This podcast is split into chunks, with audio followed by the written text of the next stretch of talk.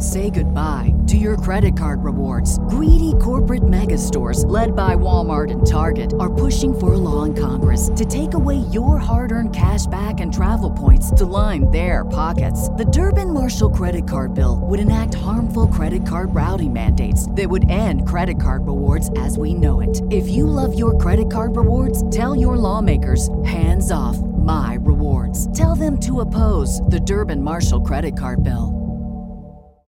Without the ones like you, who work tirelessly to keep things running, everything would suddenly stop. Hospitals, factories, schools, and power plants, they all depend on you.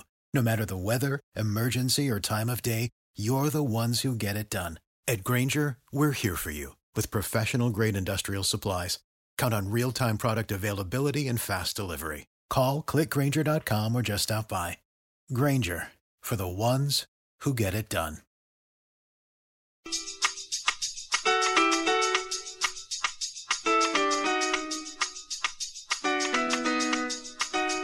right, welcome back, everybody, to the TOT Cast Leafs edition. It's been quite a while since we've done this. Um, lots changed since then. The Pittsburgh Penguins are Stanley Cup champions. Phil Kessel, our beloved, you know, Toronto Maple Leaf, a hell of a former Toronto Maple, has got us himself a Stanley Cup. Uh, this episode, we're going to go more in depth with the draft, though, and we brought our casual hockey fan Ryan Greco on from the show. He's going to be joining myself, Crystal Kranitz, and as usual, David Morisuti and Jake Middleton. Guys, how's everybody doing? I mean, what are the thoughts on the Stanley Cup Finals and Phil Kessel finally being a champion? Oh, uh, let's see. I actually wanted San Jose to win because I had a little bit of uh, money involved in that. But uh, you know what, Phil, just seeing him raise the cup like that, you know, he definitely deserved it. He played, he played his ass off in that in that final, especially leading up to it with the HBK line, which I think is like the greatest name for a hockey line. Like, uh, so yeah, I think every Leafs fan could be happy for Phil. You saw that on Twitter, and you saw a certain Toronto sports writer get roasted for it. Just shows that Phil Phil just needed a new spot, and he did well in it. Or was that Simmons you're talking about? Yeah, I hate that weasel. That's your buddy, man. Jake, you love Simmons. I hate him so much. Uh, just uh, as as a, as a guest of the Leafs podcast, I want to say hello to everyone, but also I'd also like to just let it be known that uh, uh, fuck Phil Kessel and uh, I think, You're not uh, holding back at all today, Ryan. the uh, the H the HBK line is absolutely perfect for Leafs fans because that's exactly what it was watching that happen, and uh, the blue and white curse is still living strong, and uh, yeah, to hell with him. Well, he did say he might bring the Stanley Cup to Toronto. He said there's a very, That- very that's a savage move. You know what, though? I kind of like him doing that. I think it's comical. I want him and Bozak to be on like a like a truck going through like Yonge Street and just see what happens. With hot, I'd go down with hot dogs and cookies if I was him. Everything everybody chirped him about. I'd be pelt- I'd be pelting him with cookies. Oh man, he's gonna have like a hot dog vendor set up, and he'll like have a picture of like Steve Simmons' face on the cart. Maybe. Did like, you in- see? Did you see that that that hilarious thing? Uh, the article that he wrote to Toronto. The the thing that was in that uh, I, that like fake sports thing. Yeah, I don't. Yeah, that was. I don't think that was him. that was Uh, no, definitely obviously, but it was hilarious. Oh, it was definitely funny. For those of you that haven't seen it, it just Phil basically telling Toronto, Where to go? yeah, just basically where to go. I think we'll we'll link that somewhere in the uh, in the in the uh, article. I'll link it in the description of the podcast as Oh, well. thank God. because it, it's pretty comical. But to get back on a serious note, today we were here to talk about the draft, preview the draft a bit. I mean, it's a big one for the Leafs. They got the number one pick. Uh, so we thought we'd bring on Ryan as a casual hockey fan to kind of create this draft preview for dummies guide almost. No offense. To kind of show you what to expect as a casual fan for the draft. Let, let me make one thing clear, everyone listening out there. I have not been paying attention to hockey for about the past five to six years. like, it's been that long. Well, I know I know Toronto sports fans have just completely forgotten what anything that's going on in Toronto. So you're not you're not alone in this. They keep asking me, so how uh, how are the Leafs doing with Phil there? I'm like, yeah, Phil's gone. He's long gone. Oh man, That- I even knew that one. to be fair, I knew that one. so so you got to give yourself a little more credit there, Ryan. I'll just say that. it would just be bad if I was still asking. So how about Phaneuf there? How about that guy? What's what's going on with him? Is he still a captain? Do you at least know who the Leafs are going to take with the first pick in the draft? All right. Well, I, I actually, in light of this podcast, I did I did have a couple of questions for the boys here. Um, I, I have to ask um, because I've been hearing all the rave about this kid even before the Leafs got the number one overall pick. So I just have to ask, uh, gentlemen, what's the big fucking deal about Auston Matthews? I, I I really don't know what it is. Jake, let, let's let you take this one because I think Jake, you- Jake, educate me. What what's the big deal with this kid? All right, for for the guy that that says he hasn't paid attention in a while, he's he's really good. That's the big deal. I mean, I, Yeah. I guess I'm the I guess I'm the USA hockey master, considering I'm the only one that's down here. He's American. he is. He's actually from Scottsdale, Arizona, and he's half Mexican. He's Think wait, about that. Hold on. Me- Mexicans Hold on. playing hockey.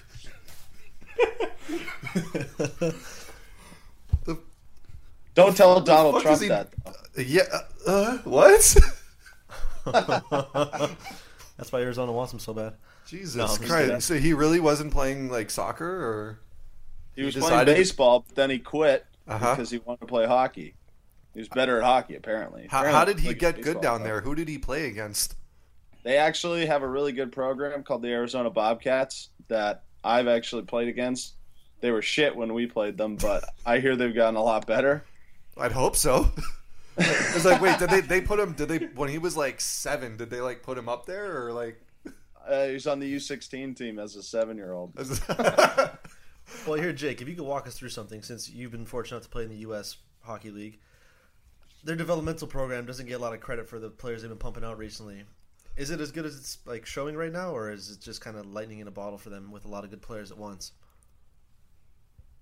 Yeah, no, I mean they actually pretty much set the the whole the model for everyone to follow with regards to junior hockey. I mean they have a program. It's called USNDP NDTP, which is a U.S. Developmental Team uh, National Program, and it's up in Ann Arbor, Michigan. And it's basically they select the best kid, best 25 kids from an age group, and they get to go for school for free in Michigan, Ann Arbor, Michigan, which is right next to the campus of University of Michigan. Yep. They play in the USHL, so they play together, and they play against college teams and stuff like that too. And it's just a great way to get guys of your age group to be able to play with each other, so you're ready for tournaments. That's why the U.S. has been really good in tournaments because all these guys play together. Unlike the Canadian team, but they've started to do that more, and the Russian team made theirs. So Yeah, see, I think the big difference between hockey, the development, and especially in Canada these last few years, has been the cost. Like in Canada, just to even play AAA hockey, it's like tens of thousands of dollars, from what I've heard.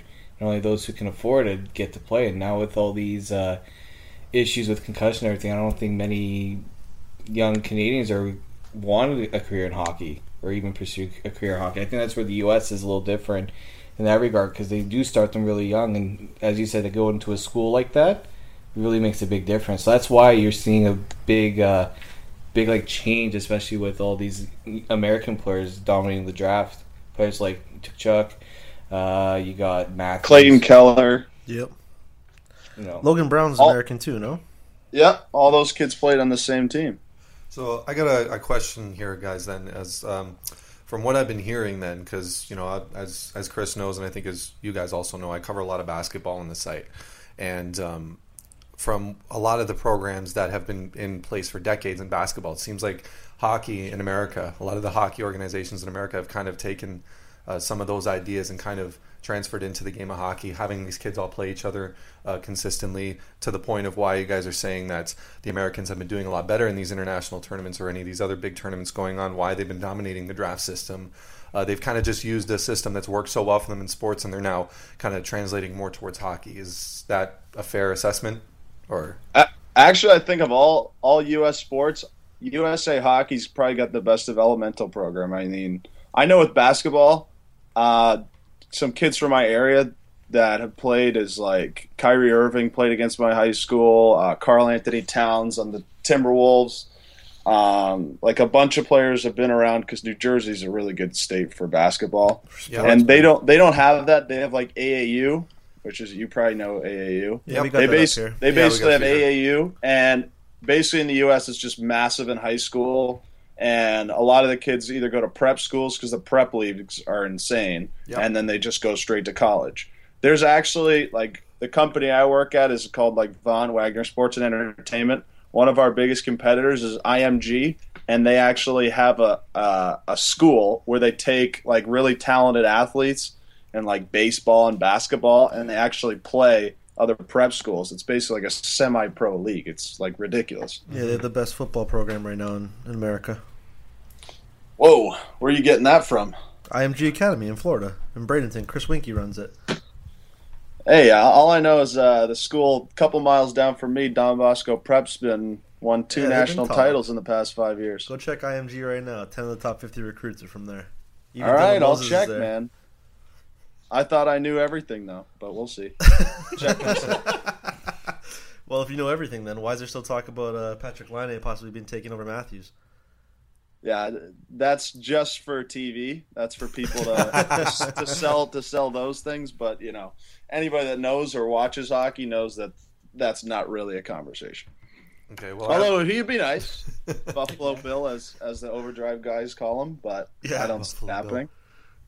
I, well, even with that being said, now um, my other question for you boys is, um, with the number one overall pick, um, me being a, a cynical bandwagon style Leafs fan, with the number one overall pick, what's the worst blue and white curse scenario come draft pick? Sorry, come draft day for this team. What's the worst thing that they could do? I mean, it's pretty hard to mess it up, but it would probably be taking Laine. That's I feel the like worst that's case right, scenario. Yeah. because you could be blind and just by listening to the talk about both of them you could pick the right guy i mean it, it's that cut and cut and dry Are we i, talking?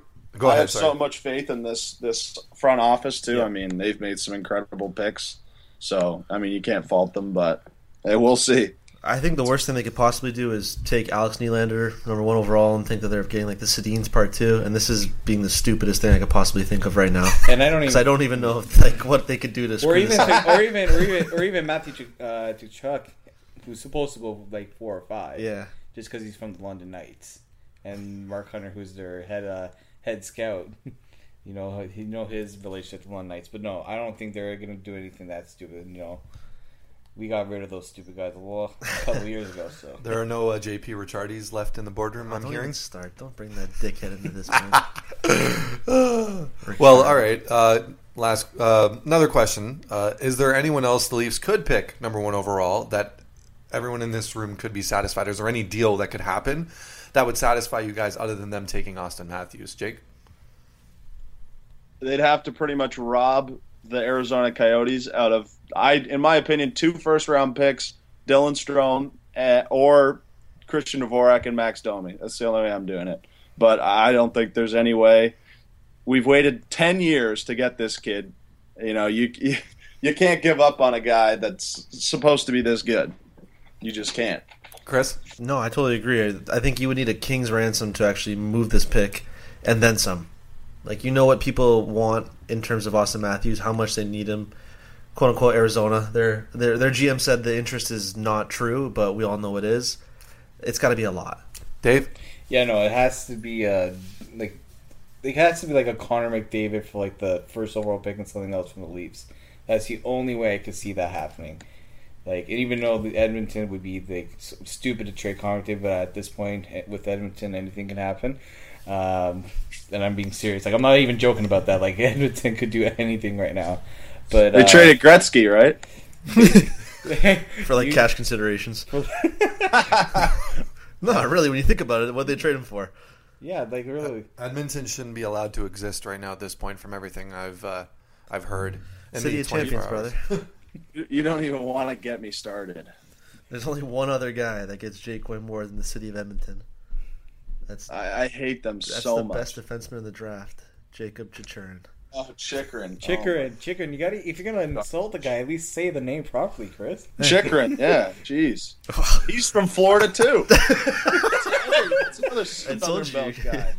You bring up Chychrun and just But- gets Jake going. Hey, look, look, look! But Jake actually tried to kind of defend Chychrun there. Chris, I think there was like some reverse psychology there he tried to use on him. There's a, there's a southern there's a southern hockey star. Easy, Bettman, easy. Oh god. Yeah, that'll make him a little happy there. Same with Nylander. He's played in Chicago. Yep. But that's actually a good hockey program. Okay, Florida's Jake, trash. Just to get it. I gotta ask you and Dave this They're then to break it down for most Leaf fans out there that may not be following like Ryan. How does Auston Matthews fit in with the Leafs then? Perfectly. I, I can't imagine a more perfect fit that you could ever think of for a player. I mean, they have not had a number one franchise center since Sedin retired in what, 06 or 07? When did he leave? Oh, 06? Sundin left in. I, I even wrote about this. Hold on, hold on. I'm- 2008. He left after the 2008 season. I'm hold on. I'm writing this down in my notes. Matthews is Well, because he left before the Leafs got. Kessel, so he he left. capital letters. Sorry, sorry, Dave. My All caps, not just all caps, not just capital. all letters. caps. Perfect. Perfect. C T exclamation mark. Okay, thank you, You're welcome. Dave. Sorry to interrupt there, buddy. My bad. No, no, that's fine. Uh, no, no, just going on what Jay said there is like the Leafs have a lot of players who uh, who can display great offensive talent. You got William Nylander, Mitch Marner. Uh, you can even include some like Kasperi Kapanen. They got players who have that offensive instinct to just attack, but they don't have a guy who's willing to go back and sacrifice himself defensively, which you need now in the NHL, especially in the playoffs, to get your team to the next level. And that's what Auston Matthews is. Are you saying that they're all pussies? I'm not saying they're pussies, but we've heard Mike Babcock say that they kind of have to put a little effort in the other side of the ring. He wants some grit. He wants he wants a little grit, and Auston Matthews will give that effort. He will, but he doesn't lose his offensive talent. Like, Ah. his shot, I can compare it to like Joe Sakic. Elite. Okay, hold on, Dave. Dave, hold on, hold on. I think he's all around elite, though. To be honest, Matthews is not a pussy. Yeah. Uh, yeah, so just Okay. and just to confirm, yeah, Mats Sundin left after the 2007-2008 season to go to Vancouver. So just and he had 78 points in 74 games in that last season with the Leafs. So, So there So you I- go. That's what we're getting. Awesome. So like, and um, Sundin should have retired anyway. That was right after the. I mean, he should have accepted a trade to Philly that would have gotten us Jeff Carter and and the pick that would have been Claude Giroux, but Yeah, that's for another day. Yeah. Uh, Why you gotta do this? Why you gotta do this? Because I listened to Overdrive and they say this. They just they, they just love getting O'Neill so fired I was up. just about to say And- you were and literally I'm trying like to. a baby O'Neill. Because I'm just like, God, I hate you now. Or wasn't there also the time where they were going to try to trade uh, Tomas Kaberle over to Edmonton? I heard that rumor too, and he he turned it down as well. So Yep. the time that John Ferguson Jr. actually wanted to do something, but when he gives these guys no trade clause, it yeah, actually 'cause he's a dumbass. Don't give anybody a no trade clause. If, if- so, I don't know Ryan if you know John Ferguson Jr., but he's probably the equivalent of J.P. Ricciardi. I cannot confirm or deny. He's like Rod Babcock for the Raptors. Rob. Oh, I shit. draft Araujo. I trade VC for a bag of pucks that I can't even use on a basketball court. He's like that kind of guy. No, he's like James Dolan for the Knicks. what? This is a new level of incompetence. He's a moron. He was horrible. That is the abyss of sports. So uh, He what was a I'm jackass. what, I- what I'm getting from this is is things are looking up, right? Things things are They are. they they, they had to hit But rock even- bottom, but now things are, are getting better. Yes, for even the most cynical of people, and I am one of the most. I've been cheering for this team to lose for two years, like literally cheering for them to lose. Yeah, we've talked about this a lot actually. Yeah, I don't, And and I was so happy that they got dead last because I knew the team that got last was going to get it, and Edmonton for actually trying to win games almost got there. And if they got it again, I swear I would have burned their new building down. Okay, here. Who do you guys think Auston Matthews would play with then? Because I've heard a lot of talk about how JVR and Marner might be a good fit, or even JVR and Nylander. Who do you guys think he's best suited to play with in presumably a top six role? I would say JVR definitely. Um, you could have. I mean, it's tough. I think Mitch Marner would. I think they wanted to play the wing just because that reliability to play defensively as a centerman would be too much for him in his first year. So you could have Marner, but that means you would probably put them second line. That wouldn't do that as the first line because that'd be a lot for even for a player like Matthews in his first year. So let's say you have Nylander, Kadri, and I guess right wing you would go Komarov and then or Hyman, and then you have JVR, Matthews, and Mar- and Marner, that's a pretty good top six you got right there. It's going to be a young, developing top six, but it's going to be a good one. That's I think that would be a good mix right there. Jake, I don't know, maybe if you agree or disagree with me. Yeah, I actually had this lined up. I mean, obviously, I'm not going to Matthews. I'm not going to put an 18 year old on our first line.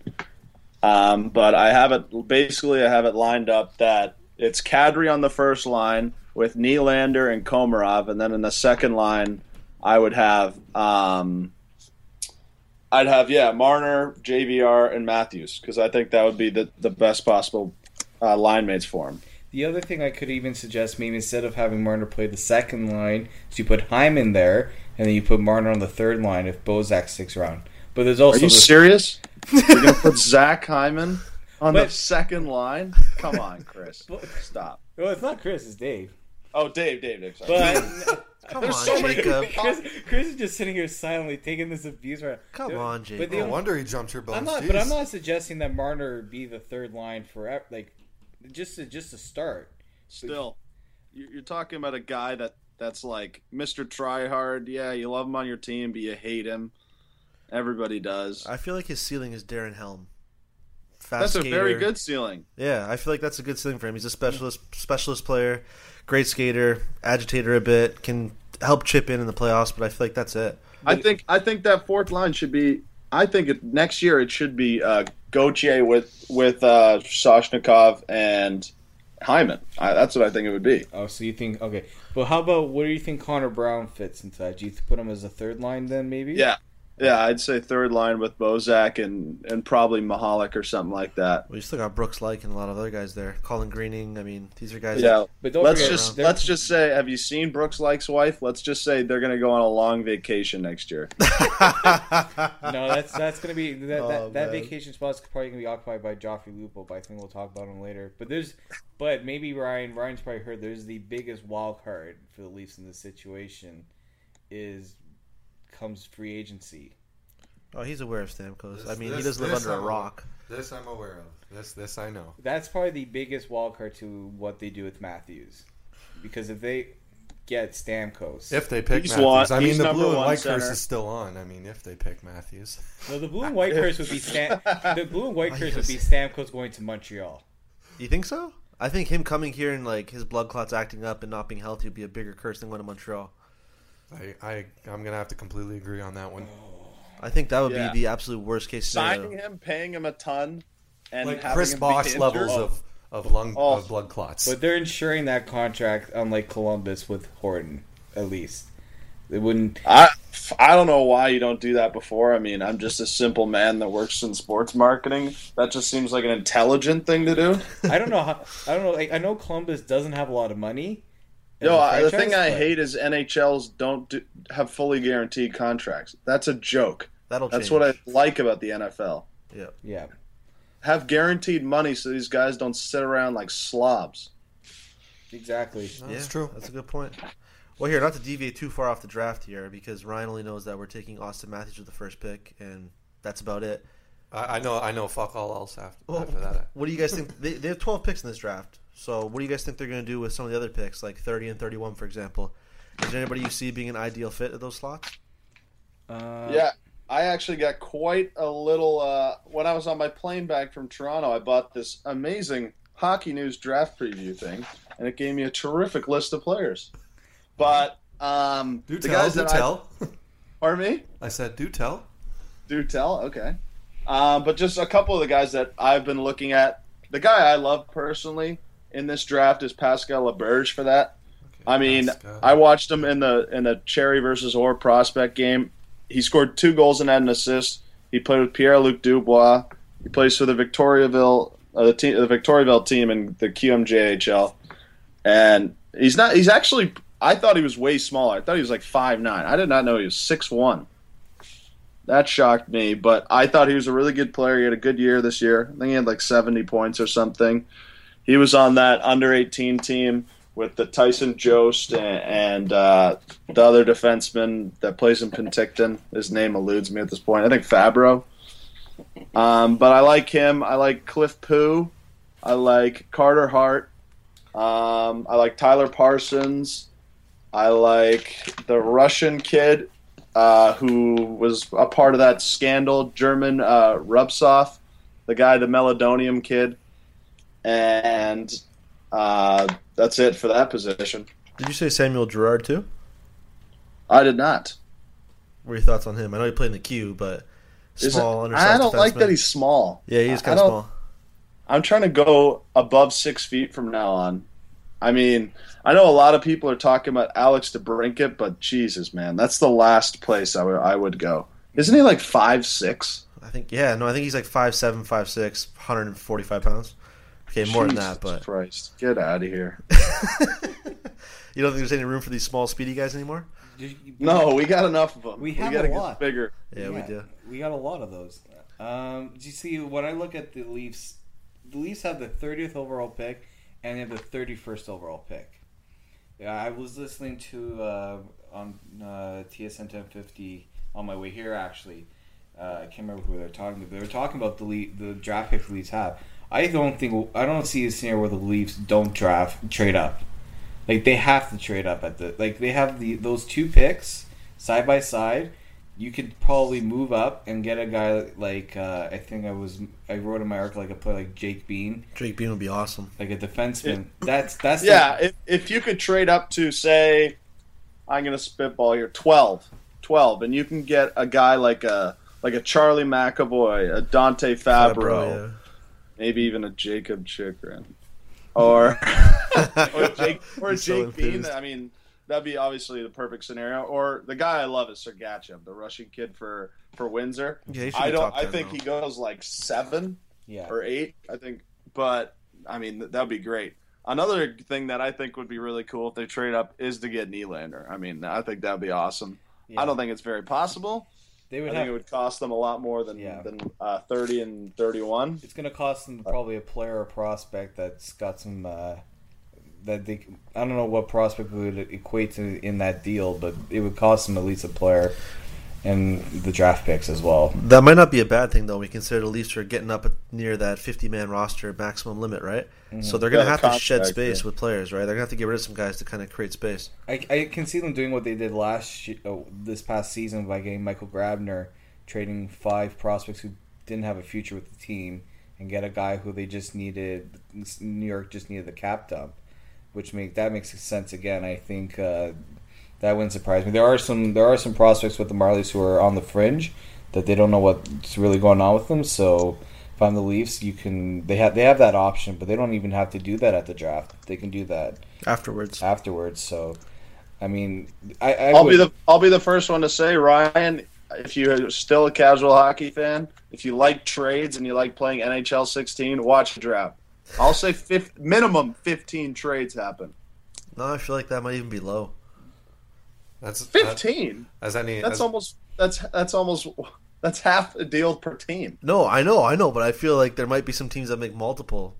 Just 'cause- I think the Leafs make four. I think from what I heard from Pierre LeBrun today on the radio and what he said on ESPN, I think they're going to go and get Freddie Andersen. I'm going to put mm-hmm. that in the bank. I will tell you now. Get put in on your projected roster, Freddie Andersen. I think it's going to happen. I'll, I'll make sure I move the lines accordingly for you there And- to uh, put the chalk up there minus minus two You're welcome. and just to educate uh, Ryan, the Leafs goaltending situation has been uh, Awful. I was actually just about to ask that. I go, so yeah, what I've heard a lot of talk about, uh, you know, It's horrible. lines. So I mean, that's the thing. It's kind of funny. I, I stopped watching hockey around the same time Ed Belfour left, so uh, I've never heard much Last since time we then. had a good goalie. oh man, yeah, Yeah. So we had what in that time we had Andrew Raycroft, Vesa Toskala, uh, you had James Martin Reimer. Gerber. hold on, hold on, hold on. I have a story about Gerber. Okay, Ooh, you got a story. I have a story. I do have a story. So I got a story for you next, though. story Okay. time. wait, Story time. Story time. Okay, I'll keep. I'll try and keep it brief. Um, so I was dating this girl, and um, she was. I had just kind of finished playing hockey and I was just out of it, but I was still kind of casually watching, as hence being a casual fan. I still casually watched the game, and uh, so my girlfriend thought it would be a neat idea to get me a, uh, a Toronto Maple Leafs jersey. And uh, her being, um, she's a sweetheart, but she was also Jamaican, so she absolutely had no idea necessarily what she was uh, doing anyway when she walked into the store asking for a uh, asking for a jersey. And so I, I think just because the guy might might have just been trying to get rid of stock, uh, she she had told him that I used to be a goalie, and so he goes, "Oh, do I have the thing for you?" So uh, come. come come time for my birthday I uh, I happened to uh, to uh, get a, a, Leafs jersey, and I went, oh well, that's really nice. You know, it's still a very expensive jersey. So I got this great great deal. You know, you have no idea how much of a great deal. And he told me it was a goalie, and I know that you used to be a goalie, so it's just like you. And I go, great, cool. Who who is it? And then I flipped it over, and I I was like, who the fuck is is Garber? oh boy! I looked at her and I went. I, I, was like, "Babe, that's a really sweet gift, but I have no idea who the fuck Garber is." And she went, "I I don't know either, but it was a great deal." And I actually had to do some. I had to I had to Google it, and I looked around and I saw. It. I was like, "What the fuck is going on?" So that was. Here, you, that you was... want a little history lesson on who Mart- Martin Gerber is? I, would, I was waiting for somebody to do that. Yeah. So I would love. I would love to know who. Shit. this piece us. of shit gets traded to the terrible Toronto Maple Leafs. I think this is 09. Yes. He gets traded yes. to the terrible Toronto Maple Leafs team at the trade deadline. They're the worst team in the league. It's not even close. So they get traded here. This scumbag shows up in his first three games. Doesn't he get back to back shutouts? Yeah. And then another one? Uh. So short short story. The Leafs end up winning a shitload of games with this asshole they end up getting the seventh pick. They would have gotten the second pick, which was Victor Hedman. Victor fucking Hedman. Guys taken after him? Oh, Matt Duchene, Evander Kane, Braden Schenn, Oliver Ekman-Larsson. The Leafs got fucking Nazem Kadri. Uh, Hold on. Wait a minute. I just did a, I just, I just pulled a caveman SpongeBob meme right there. we could have had all those guys. Now keep in mind, remember, I don't live under a rock. I do know who those people are. So we could have gotten all those guys if it wasn't for fucking Martin Garber. Martin Gerber and Gerber, Gerber and Boyd Devereaux. I think it was Boyd Devereaux who had two goals. Fucking Garber. And his last. So in that season, it was, his, his, last, last NHL game. It was against the Ottawa Senators. What? Yeah. Okay. He, and then he fucked off. He had. Okay. He, that, that's how sweet. You know, it's my buddy Steve Dangle. He told uh, the story actually. He Dangle. told this. He tells the story all the time. But the Leafs needed to lose to at least be guaranteed top five. Top five. Top five.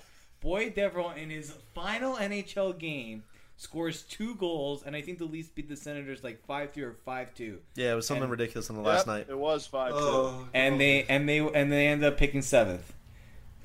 so it was one final fu to the fans, the blue and white. That that is Jesus. the definition of the blue and white curse. That's, that's the blue and white curse. Fuck. B O O. So they, yeah, yeah. Okay, I'm looking at it now.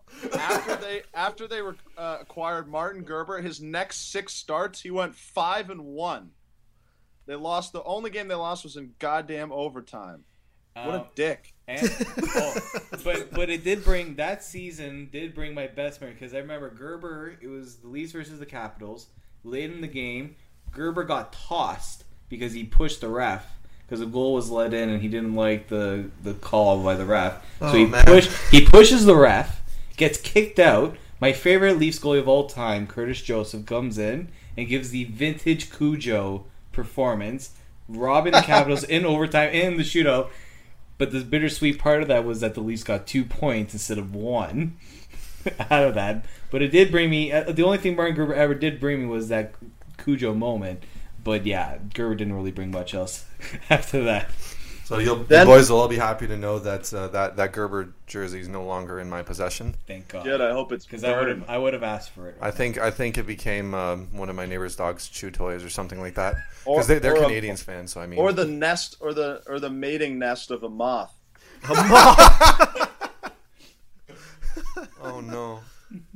But just just to know how terrible the Leafs goaltending is right now, Garrett Sparks, who was the number one goaltender for the Leafs going down, I actually played him, and I scored on him when we played the Chicago Mission in I think 2010.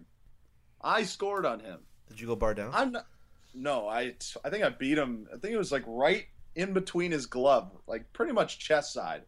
It was a terrible goal, and it went in. I'm just like, this guy sucks. We were terrible. Are, are you saying that we could somehow get him on the podcast so we can tell him how shit he is, or? no, Well, what Jake's saying is he could snipe on him again. there you go. Great. I'd be like, hey Garrett, remember when you were playing that that trash New Jersey team and you you let in those two goals? Yeah, I scored one of them. And he'd be like, who are you? Because they dusted us. I think it was like 11 2. The, Nah, the, all good. the thing about Gary Sparks is I think William Nylander might have been on that team. The mission team? I probably wasn't, but they were good.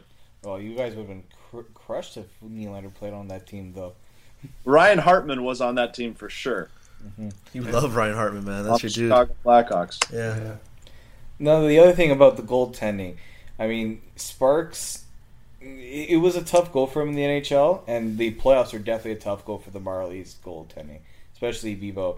But I think, yeah, I could definitely see the Leafs trading for a goalie because there's no way Jonathan Bernier is going to be playing the whole this season as the number one. No shot. Yeah. The issue is what I mean. The Leafs do get a goalie, what can they get rid of Bernier? Do they try to get rid of Bernier? I mean, I, I, I must actually. I'm. Uh, I do have to kind of jump in here for a second because uh, I'm not gonna lie.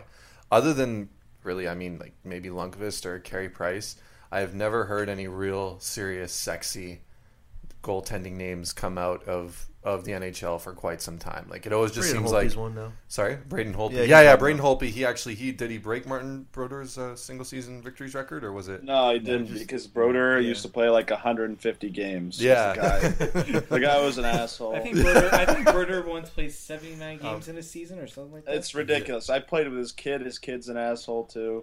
Yeah, I saw him at the OHL Combine last year, actually. Him and You uh, know, the, Gary you Roberts know, kid. you know, you know about uh, Brodeur's wife. He pulled a savage move. Actually, he divorced his wife and then married her sister. Wait, what? what? That's Look it worse. Shanahan. That's what Shanahan scooped his well. His old teammate was dating, was married to this girl, and they got divorced, and then Shanahan ended up marrying her. I think it was Yeah, back when Mart- Hartford Martin days. Brodeur's wife at the time. What is it with hockey players and keeping it in the family? Jesus. Yeah, I don't know. He he divorced her and then married the sister. Bobby Big Wheels, holy crow! Oh my god. I'm, I'm learning way too much information here as the casual fan right now. You're welcome. We're just we're just letting you know on on the stuff. Thanks, He Jake. was he lives in New Jersey, but he his family still lives here. They live in like Alpine County, which is like if you're not Jay Z, you're not living there. Yeah, it's rich. Oh, okay. okay. Rich is an understatement. The biggest house there is actually still Ilya Kovalchuk's, Shit. the one he built. Which is that you've seen Mike Vick's house, right? I I don't know if you guys have seen that before. It, like, Yeah, I've seen it. It kind of dwarfs that a little bit. Well, okay, let's just say that area land in northern New Jersey is a lot cheaper, a lot more expensive than in goddamn Georgia. yeah, he, he probably killer. could It's in a, Virginia. Huh? Wait, it was in Virginia? Yeah, Mike Oh, Vick's house is in Virginia. Not the one where he did all that stuff to the yeah, dog. yeah, yeah. The house was huge. Oh, Okay. Jake, I'm just going to tell you right now, just to uh, kind of correct your story there. You're almost you were close about the Martin Brodeur story. I just looked it up. So at the time, Bro, the Brodeur's wife, I'm just trying to get the name here, Melanie Dubois. Okay, so Melanie Dubois, he, they married in 2000, 1995. So he, she filed for divorce, and apparently, uh, the reason why they got divorced was he was having an affair with his current wife, Genevieve Nolte, who was married to Melanie's brother. Oh, okay. That all right. you were close. It, it wasn't. Alright. They weren't sisters, but she was married to. There was a relationship there, so it was still Still. screw, still screwed up. Sisters-in-law. For Right. sure. that's that's only slightly less disgusting in a sense. Yeah, that would have been a little awkward. But uh, actually, back to my original point, boys. Um, I, I, I really haven't heard or seen of any really major uh, goaltending names besides like really the three that we just already mentioned. So, um, is there any real specific reason, as as someone as such as myself who might be getting back into the game, so to speak, in the next couple of years, as the Leafs uh, finally decide to not be shit? Um, is there a specific reason why there hasn't been so many. Like I've just been hearing a lot of things about goaltenders just not staying consistent, and guys, and and really more splitting time in between uh, in between roles as opposed to there just being one clear starter and one clear backup. Is there any specific reason for that trend? I think I wanted to. Big thing about goaltending is it's a mental game. A lot of goaltenders now have goalie coaches to try to help their mechan like you know technically try to help them with their positioning, help them with their game. But a lot of the times it's a mental game. So you could have a goalie like Jonathan Bernier who wasn't terrible when the Leafs picked him up. He was actually a pretty decent goalie. He had a good season. Like a, I heard about that. The only reason he wasn't starting was because of uh, Jonathan Quick, correct? Yep, that like that would be a good gaudy reason why. numbers. Kind of be a good reason why not start. But but then he came to Toronto. He had a pretty he had a pretty decent season. Kind of he took uh, James Reimer's starting job, and then just after that it unraveled. I think just the the type of market that Toronto is, and just trying to play in that, it's tough. And the the mental effect that it has on a goalie like him, he doesn't seem like I, I don't mean to try to be mean, but Bernier doesn't seem like the most mentally tough person. Just when I hear him talk, like he thought Nelson Mandela was a hockey player, so his IQ level may not also be as very high as well. But I'll never forget hearing that. um, but it's it's a mental thing. Like a lot of goalies lose it mentally when when pucks going in and they don't know why, or like Bernier's let in some goals that no goaltender should let in. It it takes a toll mentally. I think that was the biggest reason. Uh, Did it have anything to do as well with the fact that there were uh, shit players in front of him, or was that just a byproduct? Hundred percent is because they had shit players. Well, that too. I mean, Carey Price, but Carey Price is also not like well, you can carry a team, like, a, but it takes a goalie like Carey Price to do it. And nice Jonathan little Bernier- pun there. I was waiting for someone to say it. Yeah, but I mean, yeah. It, again, it also takes a good team to help a goalie out. I mean, Matt Murray, he's a good goalie, but he also had a really good Pittsburgh Penguins team in front of him, and especially how many shots they block in that finals against San Jose. So they made his job really easy. Players can, your team can make your job easier, but as a goalie, you also are that last line of defense. Well, the Leafs are kind of trying to transition to a more puck possession team, so that should help the goalie as well. You think? I mean, if you have the puck, you can't get a shot against you. Just to make like an easy analogy there, but the Leafs Yeah. are trying to get into that more, right? So I think that might help their goaltending situation out as well. Because you look at teams, look, look at this year, for example, the Penguins and the Sharks in the finals. Before Martin Jones was in L.A., uh, he went to San Jose, and nobody knew if he could be a number one guy. Matt Murray kind of stole the spotlight from Marc Andre Fleury when he went down with an injury. Neither of those two guys entering the season were expected to be number one goalies, and now they are. So I kind of think the Leafs might stumble onto something here and uh, kind of let it be a byproduct of their transition to possession game. So something I think the goaltending situation might not be as as bleak as people are thinking. Well, and that's why a goalie like Frederik Andersen would be perfect for this team because did you see how he played in round one for Anaheim? Yeah, he's amazing. Without without Andersen, that probably could have been a sweep Sweet. because Anaheim could not score. They got crushed. Anaheim could defend, they couldn't score. That was their problem. And I think I, I wrote it in the in my in my article about the storylines and Leafs trying to go after a goalie like Andersen. He had a .947 save percentage, which is really good. And It's his incredible. and his goals against average was below two. One four one. Yeah, the thing was one for one. For, yeah, like that's unheard of. Your team should Win the series, yeah. Win the series with goaltending like that. And they had John Gibson as the backup, who was actually probably even, I would say, better than Andersen, in my mind, because he he got that team into the playoffs. Like that ten got that team into the playoffs. The pride of Pittsburgh, right there. And a Leafs draft pick, but that's for another day. Oh, God, that, I, I think we should actually come back and do an episode before the draft starts about how many picks the Leafs would trade away and how many players it became. what, what they are How about, how about what the te- Leafs would have been like if they hadn't traded away draft picks? We'd, we'd we'd be winning five straight titles. And also, I think that episode would take us right into the draft, like physically. Yeah, like, it maybe would. the longest podcast ever. We might be able to go for like a Guinness record or something. Well, with But uh, to answer the question that Ryan had with with regards to why goaltenders there's no real elite ones, I think it's because it's they're so close to the mean now. Like the how much talent there's at the goaltending position is way higher than it was back in the day. I mean, you put Gretzky in the league today, he's getting half as many points. He's scoring against Darren Pang, who's five six. Now you got Ben Bishop, who's 6'7", 240 and can do the splits. Like Yeah, you're literally shooting around a gorilla. Yeah, But I mean, all these guys are so big, they're so athletic, and they're easily the best athletes on the ice, and they're all really good. So to be considered elite, you have to do something that really stamps your your legacy as one of the best in the league. I mean, for superstar goalies, I think I'll run down the list of guys. I think obviously Carey Price, Braden Holtby, Jonathan Quick, Henrik Lundqvist, uh, Ben Bishop. I think Corey Crawford is a superstar. I mean, I know everybody doesn't agree with me, but I think he is. And then Cory Schneider. Those are the guys that I think are superstars. Mm-hmm. And I mean, that's still a very small amount. That's I think six guys, but I mean, the, just goaltending league league around around the league has just gotten so good that it's it's not as neg- negligible as it was back in the day when you had Dominik Hasek and then you had to go to what's Mikael Tellqvist. Like, there's a big difference between the Dominator and Mikael Tellqvist. Mm-hmm. If you remember who that is, Yeah, 06 Leafs. Well, yeah. yeah. I mean, you look at the playoffs this year. What team, other than like Philly when they had to uh, make that change to Michael Neuvirth, but what team had terrible goaltending? Like None. really bad. And goalies? and, and Neuvirth really. was good too. Yeah. Neuvirth He was the reason they won.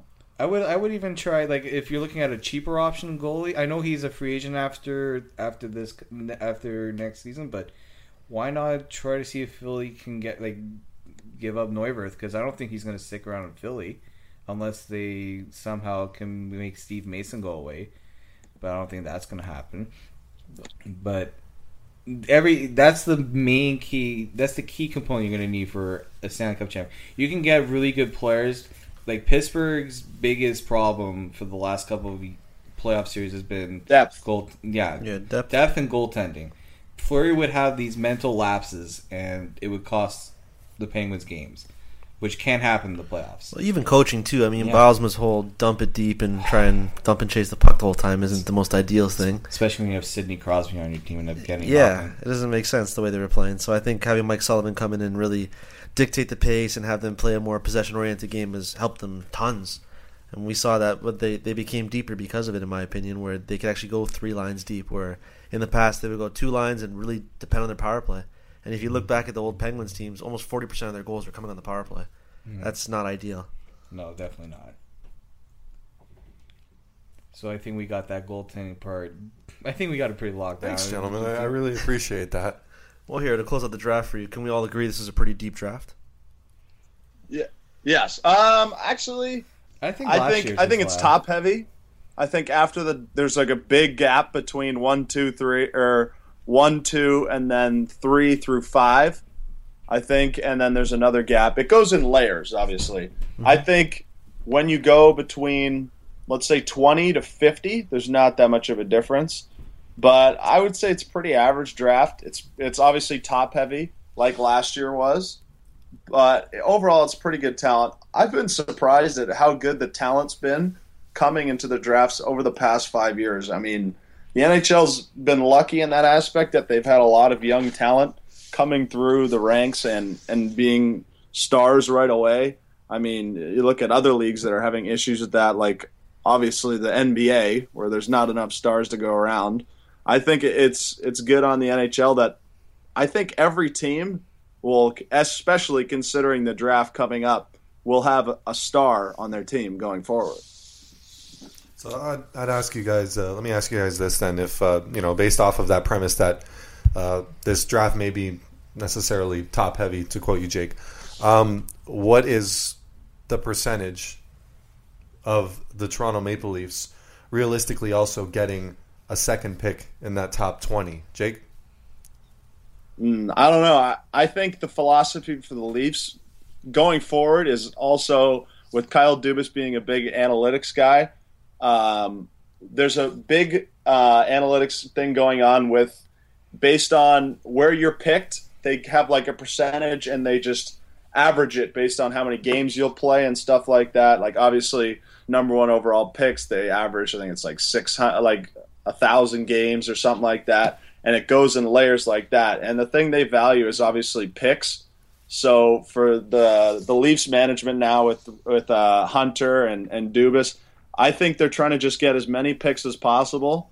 And like as you can see with how many picks we have in the first three rounds, and next year I think we have what three seconds or four seconds? Yeah, three.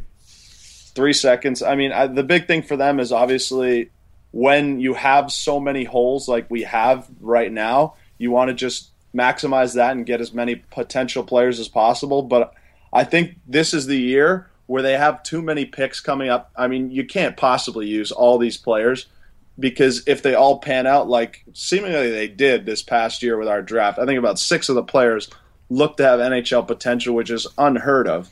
You have to start trading them. I think they'll do that, and I think they'll trade picks. I think number 31 will be gone in a package to Freddie Andersen, but I think they stand pat. I mean, unless there's a really good offer for them to move up and get one of those high-end defensemen like a like a McAvoy or a Sergachev or somebody along those lines, I think they'll stand pat or even trade down, So which you, wouldn't shock me. would you give them like then I guess maybe like a twenty percent chance that they'd move up or Yeah, I mean, I th- I'd go higher than that. I'd say I'd say it's pretty much a coin flip. I'd say 50-50 that they move up because Okay. I hear that they they really do like the defenseman in this draft, and obviously you're not upset with where you're picking, but they definitely had a plan if they were in the, the four hole who they would take. And they obviously lucked out with that. And Yep. we thought Pittsburgh would be a little higher, and they were really scouting guys in that range. And a guy that I think that they're really in love with this, which makes sense, is Olli Juolevi, but I don't see them getting up as high as he's potentially going to go. Yeah, he's borderline top five pick now. Dave? Yeah. No, I think if you're giving a percentage, I think just to say that the Leafs are more likely to trade, I'd give it sixty percent, just because you have so many picks, in, especially in the later rounds, that you can give up maybe those mid, uh, like the, that late first round pick and some of the second round picks, just to try to move up. Uh, when it comes to trading for a goalie, I mean the thirtieth pick could be in play, but at the same time, the go- market for goalies in terms of getting good trade value is not there, especially because Anaheim is in a dire situation because if with this ex- potential expansion to Vegas, they could lose Andersen for nothing because they can only protect one goalie. So if you're Anaheim, you're kind of in a kind of in a hard place there. But the good thing for Anaheim is they have a couple of teams that would need a goalie like Frederik Andersen. Like you got the Leafs, you got Calgary, potentially Carolina. So you do have teams that will will put a bid in for Andersen. So maybe it would take that 30th pick from Leafs, but maybe Anaheim would want some some players to go along with the deal.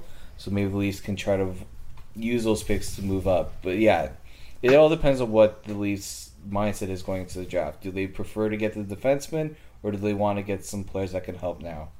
Chris? I think for the first time in a long time, the Leafs actually have a really good idea of what they want, and by that I mean the player that fits their system, the player that fits their organization. Before they would just make the case that you know taking best available. At the end of the day, the draft is a crapshoot, but I feel like the structure and the top of this organization has a very good idea of what they want. And I think you're going to see that a lot with these draft picks. They may not keep them all. I'd say it's 50-50. They trade up.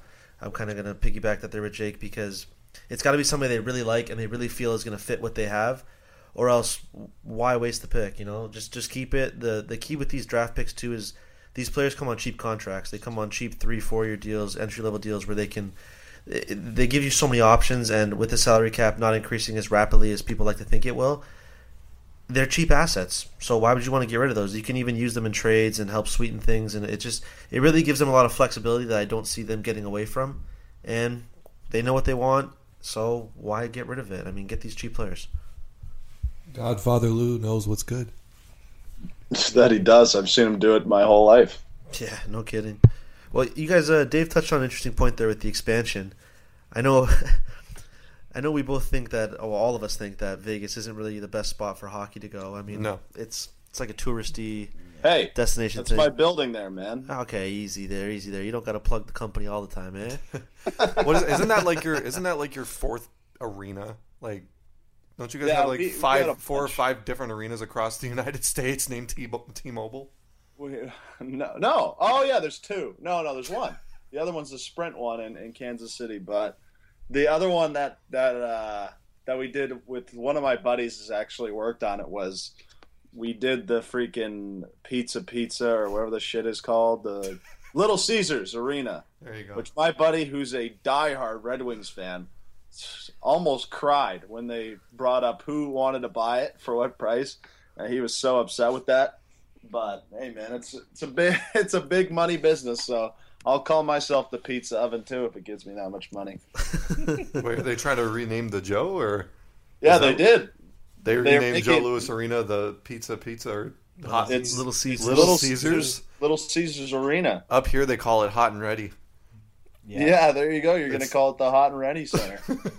That'd be pretty That's the, that's their slogan. I love it. Up here they had to change it because there actually is a company called Pizza Pizza. pizza, pizza. Actually, so Chris, go ahead. Sorry. no, I was going to ask you guys, there. how do you guys think the expansion draft will affect the Leafs, or will it at all? it will help them get rid of a contract like Joffrey Lupul possibly, because I know everyone's talking about either putting him on LTIR. I mean, I don't know if that's gonna. I mean, he's different in situation than what they're going with Stefan Robidas. I mean, Robidas's career is basically over. He's been banished. Like, he's he's been he's been told just to stay on that Lou Island. We all know that. Death by exile. Um, who signed him to that deal? That was that was- Jonas? That was Nonis, but with Shanahan, when Shanahan had got there, so Shanahan thought it would be a good veteran presence in the locker room. Shanahan was probably out drinking, and Nonis just did it Yeah, himself. three year deal Yeah. for a 37 year old. Yeah, I remember. I just lay off the booze. I just remember Pierre McGuire saying that that was a very smart deal for the Leafs because of what it would do in the locker room, and then it just all went downhill. Dave, I've, I've heard really smart deal for the Leafs for about for as long as I've been alive, and I'm sure a lot of fans have been hearing it since the since the uh, the '60s. And uh, those two, th- those words should never be mentioned in a sentence unless the names are after, unless it goes after Mike Babcock or Lou Lamoriello, or even Shanny doesn't get that pass just yet, right now, in my opinion. Exactly. Yeah, that's that's very true. I mean, but the, I said they were they thought they were good deals. They didn't say they were good deals. okay, Dave. I still love you. But um, yeah, I mean, when we when you look at the potential draft, I mean, the the rules are kind of a little raw right now in terms of what the exemption is going to look like. But the Leafs do have a lot. The Leafs do have a lot of players that they don't want to lose. They they have a lot of young players that could potentially get scooped up that they're going to try their best to keep.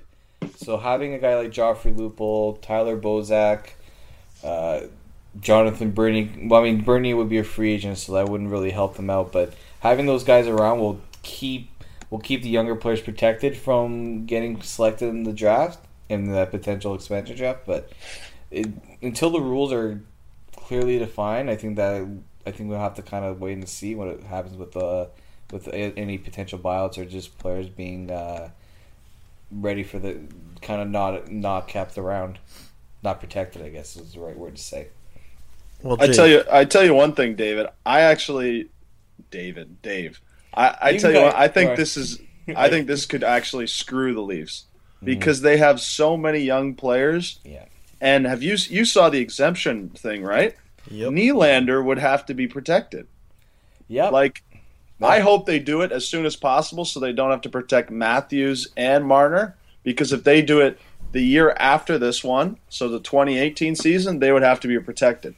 I mean, guys who would be available for an expansion draft are guys like Kapanen, Brown, uh, like William Nylander, obviously, um, like Morgan Rielly, and you also have to protect a certain amount of veterans as well. And the mm-hmm. Leafs don't have very many veterans. Yeah. It's I think it's a guy that's played over 300 games and under contract for the past season. The only guys that fit the list are Kadri.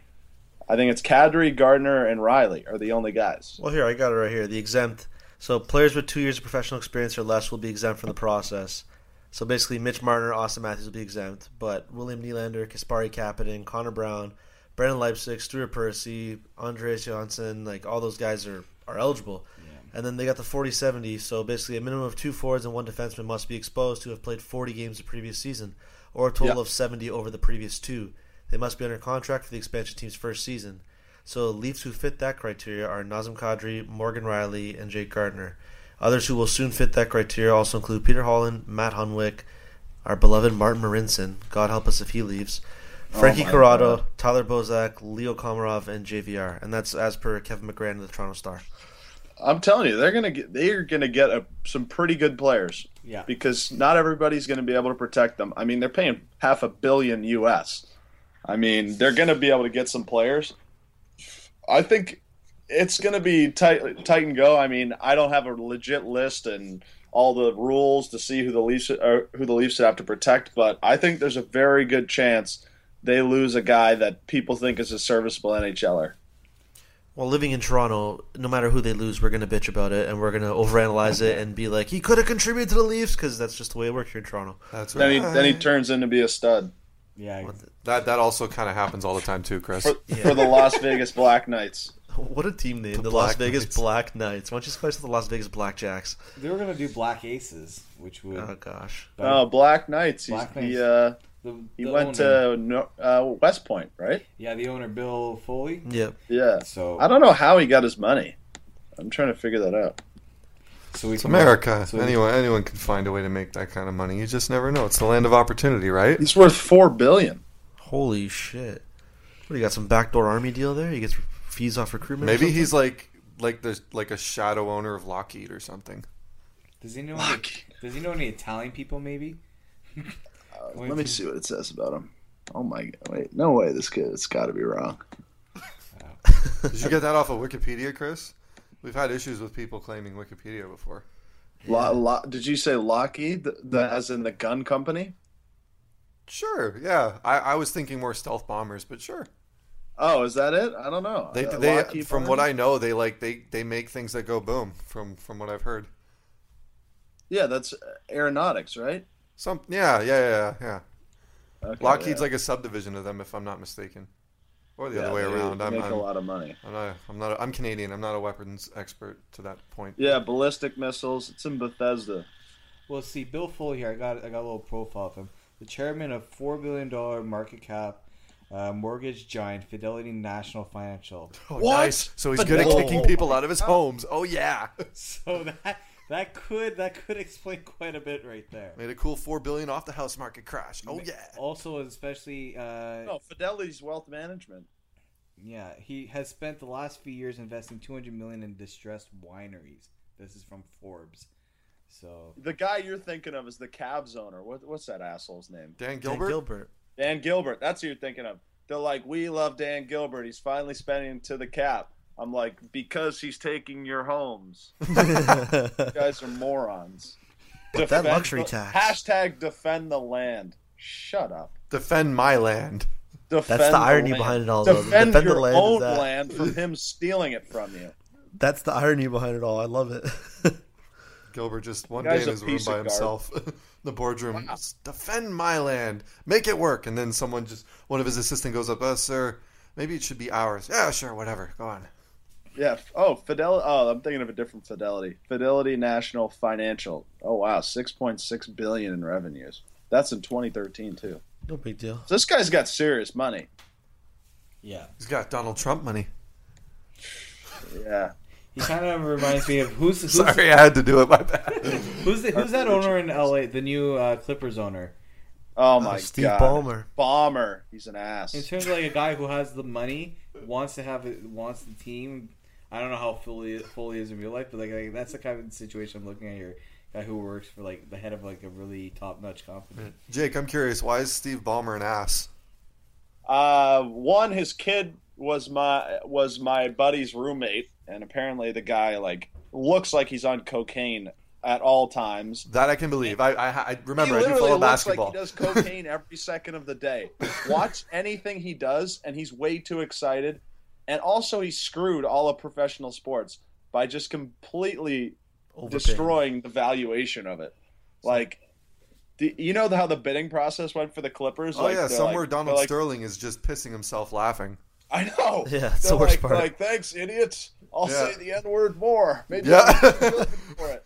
The best But- best career decision I ever made financially. exactly. Like they started out as like 850 million. Then it was like silent auction. So, like I don't understand that. So the next closest bid to him was 1.1 billion, and he's just like two. He bid a billion more. than the next person was willing to offer. It was beyond guy's an excessive. idiot. Oh yeah, god. that's why I hope the Clippers never win because he paid two billion for a team that's never even been in the goddamn conference finals. No comment. That I can actually, no, I can, right. I can confirm that. Hey, we've been to the fi- conference finals finally. Hey, who's are we? ta- Toronto. That's We're right. here. Awesome. Well, on that note, guys, I think we should uh, wrap this up here. All right, sounds good. I'd like to thank everybody for listening to this episode of the TOT cast. If you want to reach out to us on Twitter, you can reach out to us at Tip of the Tower. You can also like our Facebook page at Tip of the Tower. If you want to reach out to Ryan, our lovely local once in a while hockey fan, you can Hi, reach guys. him at Ryan Greco four one six on Twitter. If you want to reach Dave, you can reach Dave at D underscored Morisuti. If you want to reach Jake, you can reach Jake at Jake Milton twelve. And if you want to reach out to me, you can reach me at Chris O'Kranitz. Anything else, guys? Feel free to email us, hit us up at any way you see fit. Thank you for listening, and have yourself a great day. Morgan Rielly going wide with the shot.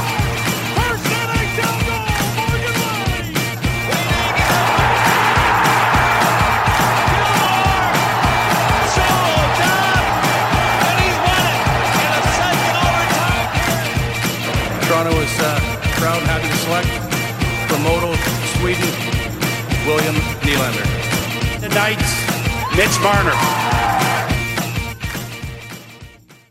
Support for this podcast and the following message come from Corient. Corient provides wealth management services centered around you. They focus on exceeding your expectations and simplifying your life. Corient has been helping high achievers just like you enjoy their lives more fully, preserve their wealth, and provide for the people, causes, and communities they care about. As one of the largest integrated fee only registered investment advisors in the U.S., Corient has deeply experienced teams in 23 strategic locations. Corient has extensive knowledge spanning the full spectrum of planning, investing, lending, and money management disciplines. Leverage Corient's exclusive network of experts to craft custom solutions designed to help you reach your financial goals, no matter how complex they may be. Real wealth requires real solutions. For more information, connect with a wealth advisor today at corient.com. That's C O R I E N T.com. Corient.com.